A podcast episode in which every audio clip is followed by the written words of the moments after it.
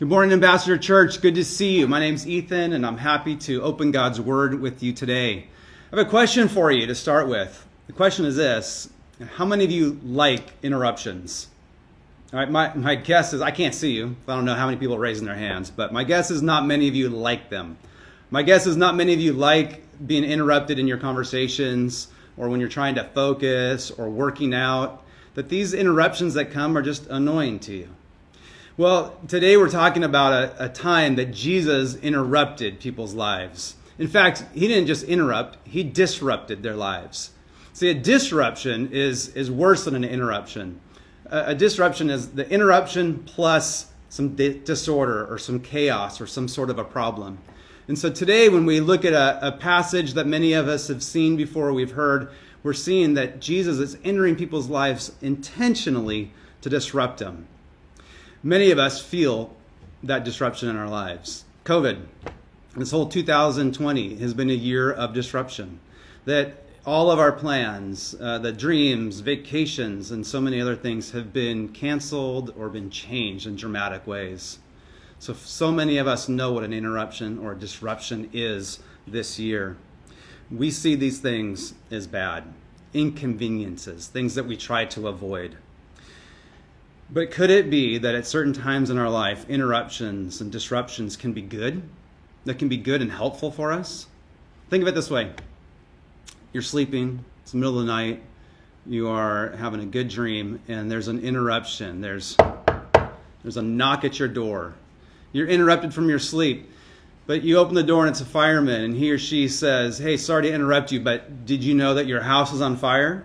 And you would say, "No, I had no idea, but thank you for interrupting me." That would be a good interruption. Or you hear that same knock and it's a policeman and he's there with your dog and saying, "Hey, sorry to wake you up, sorry to interrupt you, but we found your dog out in the busy street. We saw it's your address and we wanted to bring this dog to you." We would say, "Thank you for interrupting me. That interruption was worth it." So there are times where there's good interruptions, there's good disruptions in our lives. And in today's passage, Jesus is entering into Jerusalem, and he's coming in as a king. But what's fascinating is what Jesus does when he enters Jerusalem. What's the first thing that he does? And he brings this interruption to people's lives. For us, as followers of Christ, if we want to encounter Jesus, if we want to have an encounter with God, we need to expect interruptions. We got to expect and understand that God is going to interrupt our lives, sometimes disrupt it, to get our attention and put us on the right track. Proverbs 19:21 says, "Many are the plans of a person's heart, but it is the Lord's purpose that prevails." In other words, we have all kinds of plans. We have plans to do so many different things, but it's the Lord's purpose that prevails. He's the one that takes some plans and moves them and switches them and maybe changes the order or gives us new plans so that we can follow him with all of our heart. Today we are in Matthew 21, and it starts with a story that's normally told on Palm Sunday. It's the story of Jesus entering Jerusalem and everybody's waving the palm branches. It's a long time until we reach Palm Sunday, but it's still an appropriate message today. But he enters Jerusalem as the king, but it's fascinating to see what he does when he enters Jerusalem, the city that he will be reigning from. The people are wondering too. They usher him into the city and they say, what is he going to do? What's this king? What's his plan? What's his agenda? Much like when we have a new president and we say, what's the president going to do first on his list? What's the first 100 days going to be like of his presidency? Same thing as the people are wondering what he's going to do. And we see that here in chapter 21. But what I want us to see, just make it real clear, the main point for today is that Jesus is the king who disrupts our lives to bring us peace, healing, and worship. So Jesus is the king who intentionally disrupts our lives to bring us peace, healing, and worship. That's what we'll look at today. So first thing right off the bat, we see Jesus is the coming king who brings us peace. Jesus is entering Jerusalem, and there's all kinds of emotions, both from every side, from those who love Jesus to those who are not so fond of him. But here in this passage, what's interesting is Jesus kind of takes off the veil of who he is. In other words, so many times throughout these last 3 years of his ministry, people have wanted to make him king. They've wanted to tell everybody the good things he's been doing and the wonders that he's been doing. But he's always told his disciples and others, just keep it a secret. Don't tell others.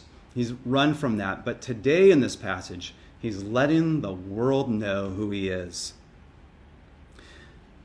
It starts in verse 1, chapter 21, verse 1. It says this: as he approached Jerusalem, he came to Bethpage on the Mount of Olives. Jesus sent two disciples, saying to them, "Go to the village ahead of you, and at once you will find a donkey tied there, with her colt by her. Untie them and bring them to me. If anyone says anything to you, say that the Lord needs them, and he will send them right away." This took place to fulfill what was spoken through the prophet. "Say to daughter Zion, see, your king comes to you, gentle and riding on a donkey, on a colt, on the foal of a donkey." The disciples went and did as Jesus instructed them. They brought the donkey and the colt and placed their cloaks on them for Jesus to sit on. A very large crowd spread their cloaks on the ground, while others cut branches from the trees and spread them on the road. The crowds that went ahead of him and those that followed shouted, "Hosanna to the Son of David. Blessed is he who comes in the name of the Lord. Hosanna in the highest heavens."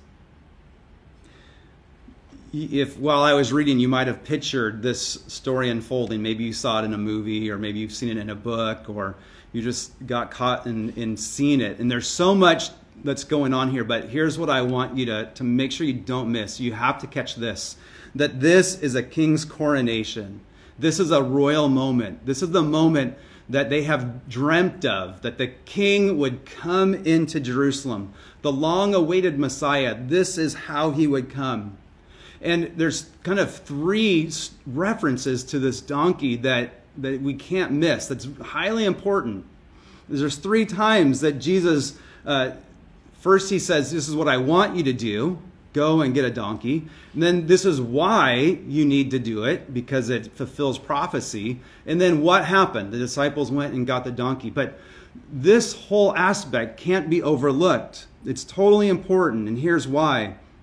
That Jesus says, first you need to go get this donkey, because I'm going to come into Jerusalem riding that donkey. Now, I remember when I was a youth pastor, I'd have students come up to me and say, "Hey, you told me that Jesus didn't have any sin, that he was sinless, but isn't he stealing a donkey here? Isn't this not really cool?" We can't look at it like Jesus going to the mall and stealing someone's car, or going to an elementary school and stealing a bike to use for a joyride or whatever. That's not the image that's happening here. Remember, this is the Passover week. This is the most important week for Israel, and people are flooding into Jerusalem from all the corners of the earth. And this is a moment where there'd be lots of important people, lots of rabbis coming in. And so it was not uncommon for someone to have a donkey, or to open up their house for people to stay in. In fact, it would be a pleasure for someone here in that village to be able to let a rabbi use their donkey. And so think of it not as stealing, more of like an Uber ride or something like that. But that's what's happening now. But here's what's most important is why. Because he gives this prophecy. He says from Zechariah 9:9, so say to daughter Zion, say to Israel, this is how your king is going to come to you. He's going to become gentle and riding on a donkey. Why is that significant? Why is that important for the prophets and for Jesus to make sure that people don't miss this? It's because this prophecy is talking about the long-awaited Messiah. And he says he's not going to come on a war horse. He's not going to come in a chariot. He's not going to come into this Roman-occupied land and clear house. He's coming in with peace. And so even further in this prophecy in Zechariah, the next few verses say that the chariots will be broken. The war horse is not even relevant. What's important is he comes gently, he brings peace. See, there are many times where kings would ride war horses. When would they ride them? When they're going into battle, when there's urgency, when they need speed and agility and strength. But after the battle is over, when the battle has been won, the king would come back into his city on a donkey, saying, there's no urgency. Everything has been taken care of. The opposition has been neutralized. There's peace once again. It's kind of coming in with a slow swagger, just saying there's no need to rush here. And so Jesus is fulfilling this prophecy, coming in, bringing this peace. And then finally, once again, in verses 6 to 8, it says that the disciples did exactly what Jesus asked them to do. So that's a big deal. And the crowd didn't miss this either. The crowd brought their cloaks, they brought their palm branches, they started singing. They understood the significance of this. They laid down cloaks before him. They put that on the road. It's a symbol going back to Old Testament times of submitting and giving this king authority. Plus, it was a great souvenir. Can't you just see Jesus walks by and passes, and they go run and pick up their cloaks and say, yes, look, there's a donkey print. Jesus stepped here. This is the king. He stepped here. And so you probably take it home saying, I'm never going to wash this ever. I'm going to keep it forever, just like we do with autographs and things like that. I don't know if they had something similar to OfferUp or Craigslist, but who knows, maybe even that night, all kinds of cloaks were on Craigslist for hundreds of shekels. It was a proud moment for them. And so they put their cloaks down. They also got the palm branches. This is not doesn't have a religious significance of it. It's more just cultural. This would be the same thing as fireworks on the 4th of July. So when Jesus is coming, there's some kids go up in the tree and cut down palm branches, and they start passing those around like sparklers on the 4th of July. This is a great moment where they're celebrating Jesus. And then they start singing. They sing the song to give him glory. They say, Hosanna to the Son of David. Hosanna means to save us. It's a cry of help and deliverance. The Son of David is a title for this Messiah, this long-awaited one that they're putting their hope in. Blessed is he who comes in the name of the Lord. This person comes blessed by God and with the favor of God. And once again, Hosea to the highest heavens. This prayer is going up to God. That this moment right here, it's ordained by God. It's blessed by him. That this is a holy and special moment as King Jesus comes into Jerusalem. The point of this is that Jesus is letting the world know that he's coming in as the king. But he's coming to bring peace to all those who would receive him. Thing is, they were picturing political peace, but what Jesus does and what he's anticipating and what he ultimately does 5 days later is he brings spiritual peace.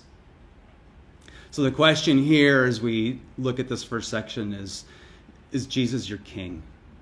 That's the most important question. Is he the king of your life? Are you submitting to him? Are you putting down your cloak, your jacket, your idols, your everything before him? Are you celebrating him like the palm branches? Are you letting people know that you're identifying with him? And are you worshiping him? Are you singing songs of praise to him? And ultimately, do you have peace in your life? If you have said, yeah, Jesus is my king, but there's not that submission and that adoration, and there's not that peace in your life, you have to wonder what is keeping that peace from coming into your life. Maybe there's some distractions. Maybe there's something there that's blocking you from really embracing Jesus as your king. And that's exactly where we go in our next point. That not only is the king, but this King Jesus has authority to disrupt our chaotic lives. Jesus has authority to disrupt our chaotic lives. So he enters Jerusalem, and then we say, where is he going to go? Where does this king go? What's his first thing that he's going to do? Some might expect him to go to Herod's palace or Pilate's palace and say, hey, you need to get out. A new king is in town, but he doesn't go there. Some might expect him to go to the marketplace or an amphitheater where people are gathered, we can gather them around and give a speech of here's what he hopes to accomplish, and this is how it's going to go down. But he doesn't do that either. Instead, he goes to the temple. And the temple, it's significant because that's his home. That's the place where his heart is drawn. In verse 12, it says, Jesus entered the temple courts and drove out all those who were buying and selling there. He overturned the tables of the money changers and the benches of those selling doves. It is written, he said to them, my house will be called a house of prayer, but you are making it a den of robbers. Whew. Jesus comes into the temple, basically comes to his home, and he's not liking what he has seen.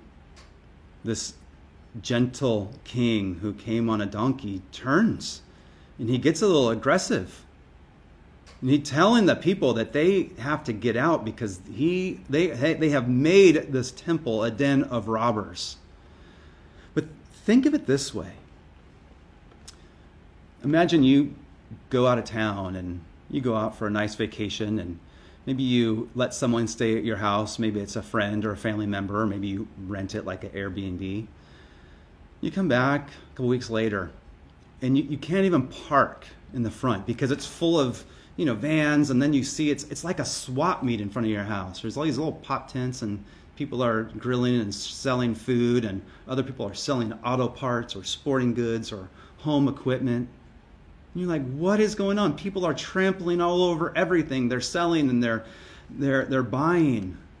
And you can't even park. You can't even get into your house. And then you look around and you go into your house and you see that people had moved furniture around. Your guests have taken your stuff from your master bedroom and put it in the kitchen. And they've taken things from the kitchen and put it in the bathroom. And they've taken things from the garage and put it in the living room. They've totally rearranged it. This is how Jesus comes in and sees the temple. They made this place a den of robbers. So, of course, he's going to clear it out because he has authority, because this is his home. He is the homeowner, and he has authority to rearrange the furniture the way it should be. And so he tells those people to move. He gets them out of there. He makes a scene. This is like front page news. Turning over tables and pushing people out and getting them out of this temple. Why? Like he said, it's been a den of robbers. And back in that day, they had dens for robbers. There was little caves that people would make, and robbers would go there, and that's where they would plan and they would scheme and they would think, how can we steal stuff from different people? It's the place where they would go back and they would tell their stories of how they almost got caught, how the police were chasing them, but they just got away. And they would look at the stuff that they stole and try to find value to it. That's what a den of robbers is, and that's what they had been doing to the temple.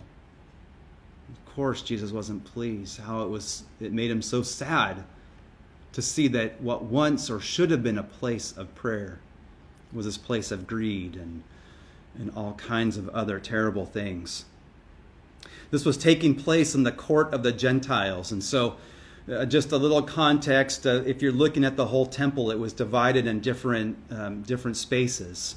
And this was an outside space, like kind of just right inside the gate, where Gentiles could come and those who were sick or poor or who were unclean, they could come into this area. But what he saw when he got in there, that there wasn't any room for them. It should have been a place of worship, but it was this place of chaos and noise with animals and coins and people and talking, and there was no room for those who should have been there. If someone wanted to come and worship, they just couldn't. And so this is why he was clearing it out. Jesus had the authority to clear it out and make it a place of prayer. See, if Jesus took the liberty to disrupt the temple and to cleanse it for God's use, doesn't he have that same authority to do that to you and me?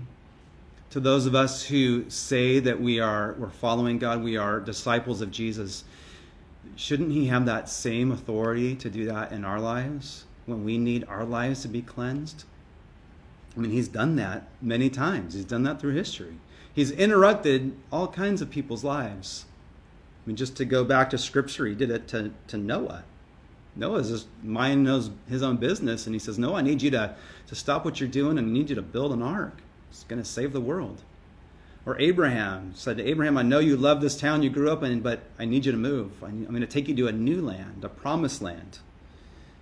To Moses, he says, Moses, I know you're happy with your sheep there in the desert, but I need to interrupt that because I need you to go to Egypt to save my people and bring them to the promised land.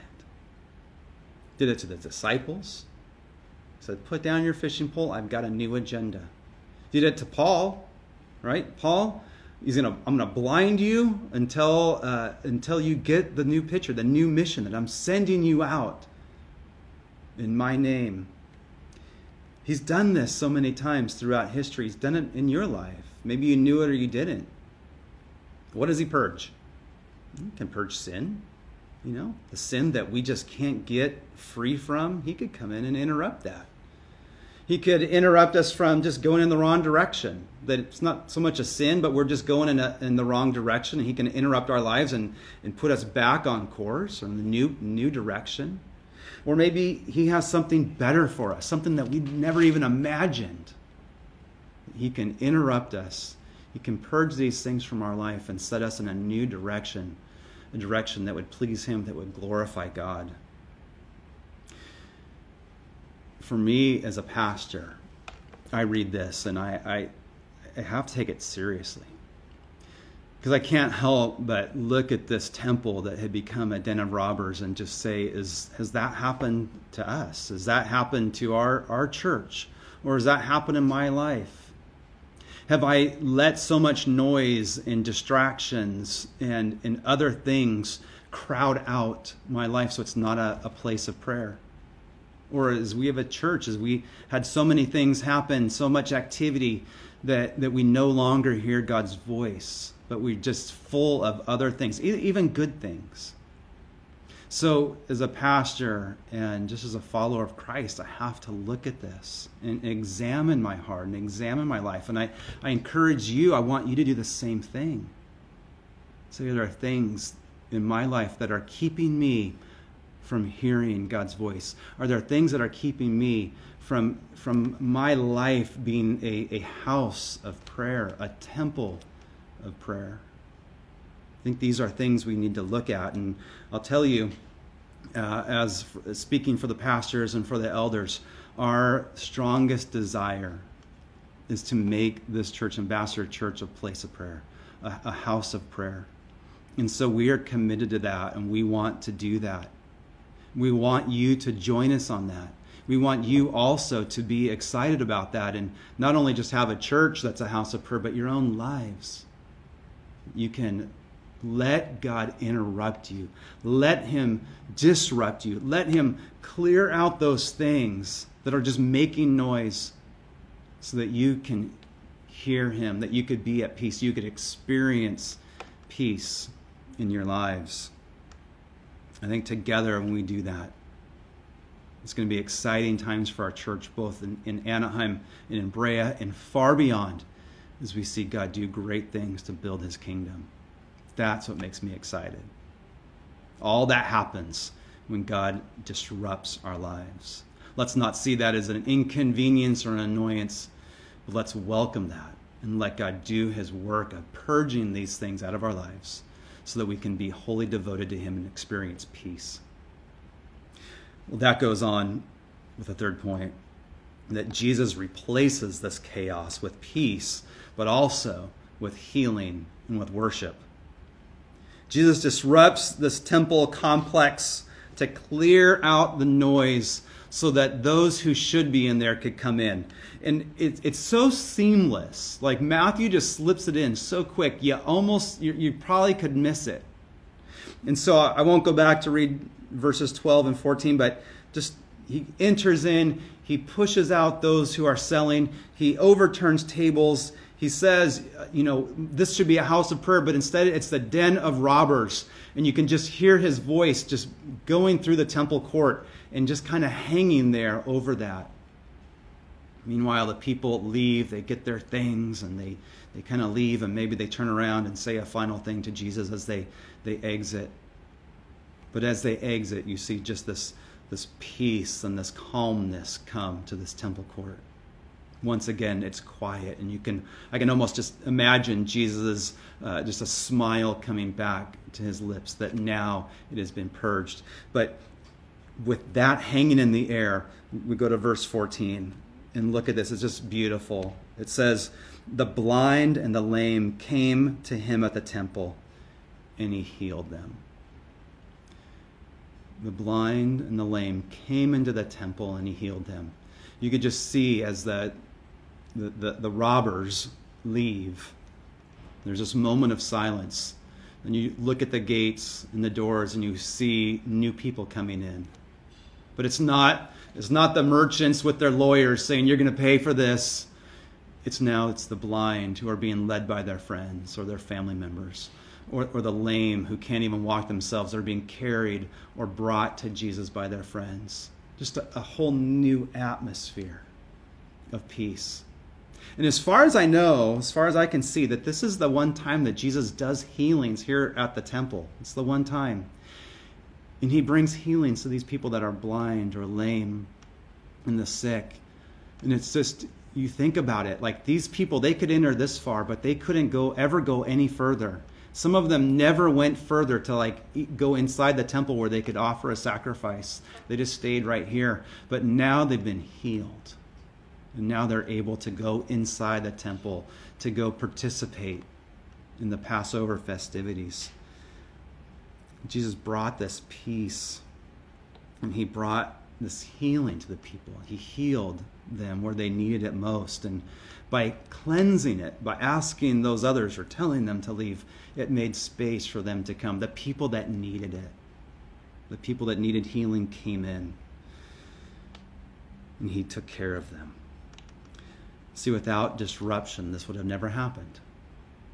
Without Jesus bringing disruption to that chaos, there would have never been this peace, there would have never been this healing, and there never would have been worship. As we see further in verse 15, the sound of coins and animals was replaced by the song of children. These children singing the same song as they did just the day before. Hosanna. Hosanna to the Son of David.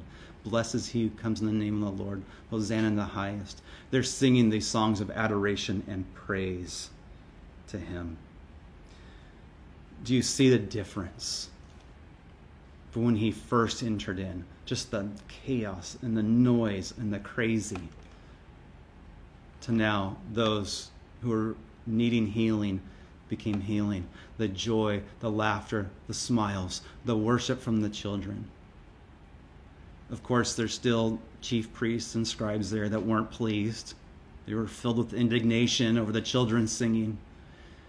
But this is what Jesus desired. This is what he needed to happen. He needed this temple, his home, to be cleansed so there could be peace, so there could be healing, so there could be worship. So as I look at this passage, it's a great story. It's a great story of Jesus coming in as king and cleansing the temple, but there's so much more that's going on. That's so much deeper into our lives. We're told that those who are followers of Christ, are this temple of the Holy Spirit. And even still, even today, Jesus' desire is for this temple to be a house of prayer. And so many times throughout life, we have made our temples, our lives, and our churches just noisy places. And we're doing good things. I mean, even in that temple, they were doing good things. They were bringing animals for people to sacrifice. That was great. But they went about it the wrong place, the wrong time, the wrong way. And so that can happen to us. But my appeal to you, as one of your pastors, as one of your shepherds, my appeal even to myself, is that we would take the initiative. We would do whatever we can to let Jesus into our lives, to disrupt us so he could cleanse us, and purify us so that we could be a temple, a house of prayer. I want that for you. If that's what we want, if we want to have an encounter with God, we're going to expect these interruptions. And instead of being annoyed, let's embrace them. Let's embrace them and say, Lord, you have my attention. I'm listening. What do we need to get rid of? Let me help you. If there's anything that's in my life that shouldn't be there, let me help you. I don't want to be standing on that last day as I stand before your throne with all these things that you don't desire. I want to get rid of them. I want to get rid of them now.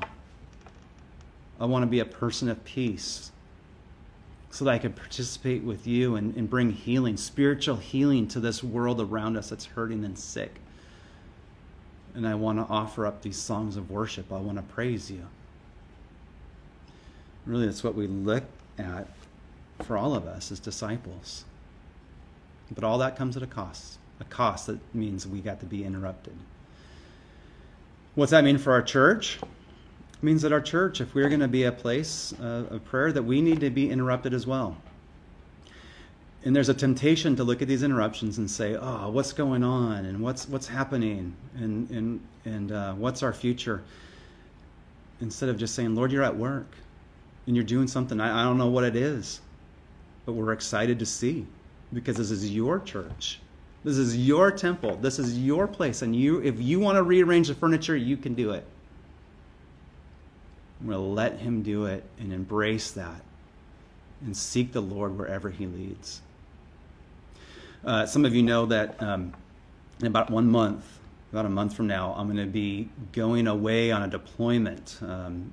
As you know, some of you know I serve with the Air Force as a chaplain with the Air National Guard, and I'm going to be deploying for about 6 months.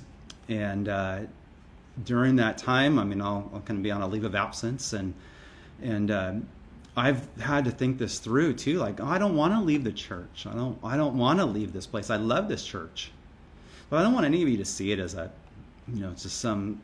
just crazy or chaos. Instead, I want to see it. I want you to see. I want all of us to see it as this is God's interruption, and I'm coming back. Lord willing, in 6 months I'm back and excited to see what the Lord has done in my life and in your life. But these are those moments. There's interruptions, and we're going to have this. We're going to have other ones. But let us trust in the Lord. Let us trust in Jesus that he knows what he's doing. This is his house, and he's building it, and he's going to rearrange it. And just as he does that to the church, he's doing that to our lives, and that's what I get excited about. May we let the Lord in. Let him rearrange our lives, interrupt, disrupt, whatever it needs to happen, so that we could be a holy place, a place that lets people come and find peace, let them find healing, and let them worship. Amen. Amen. Let me pray for us.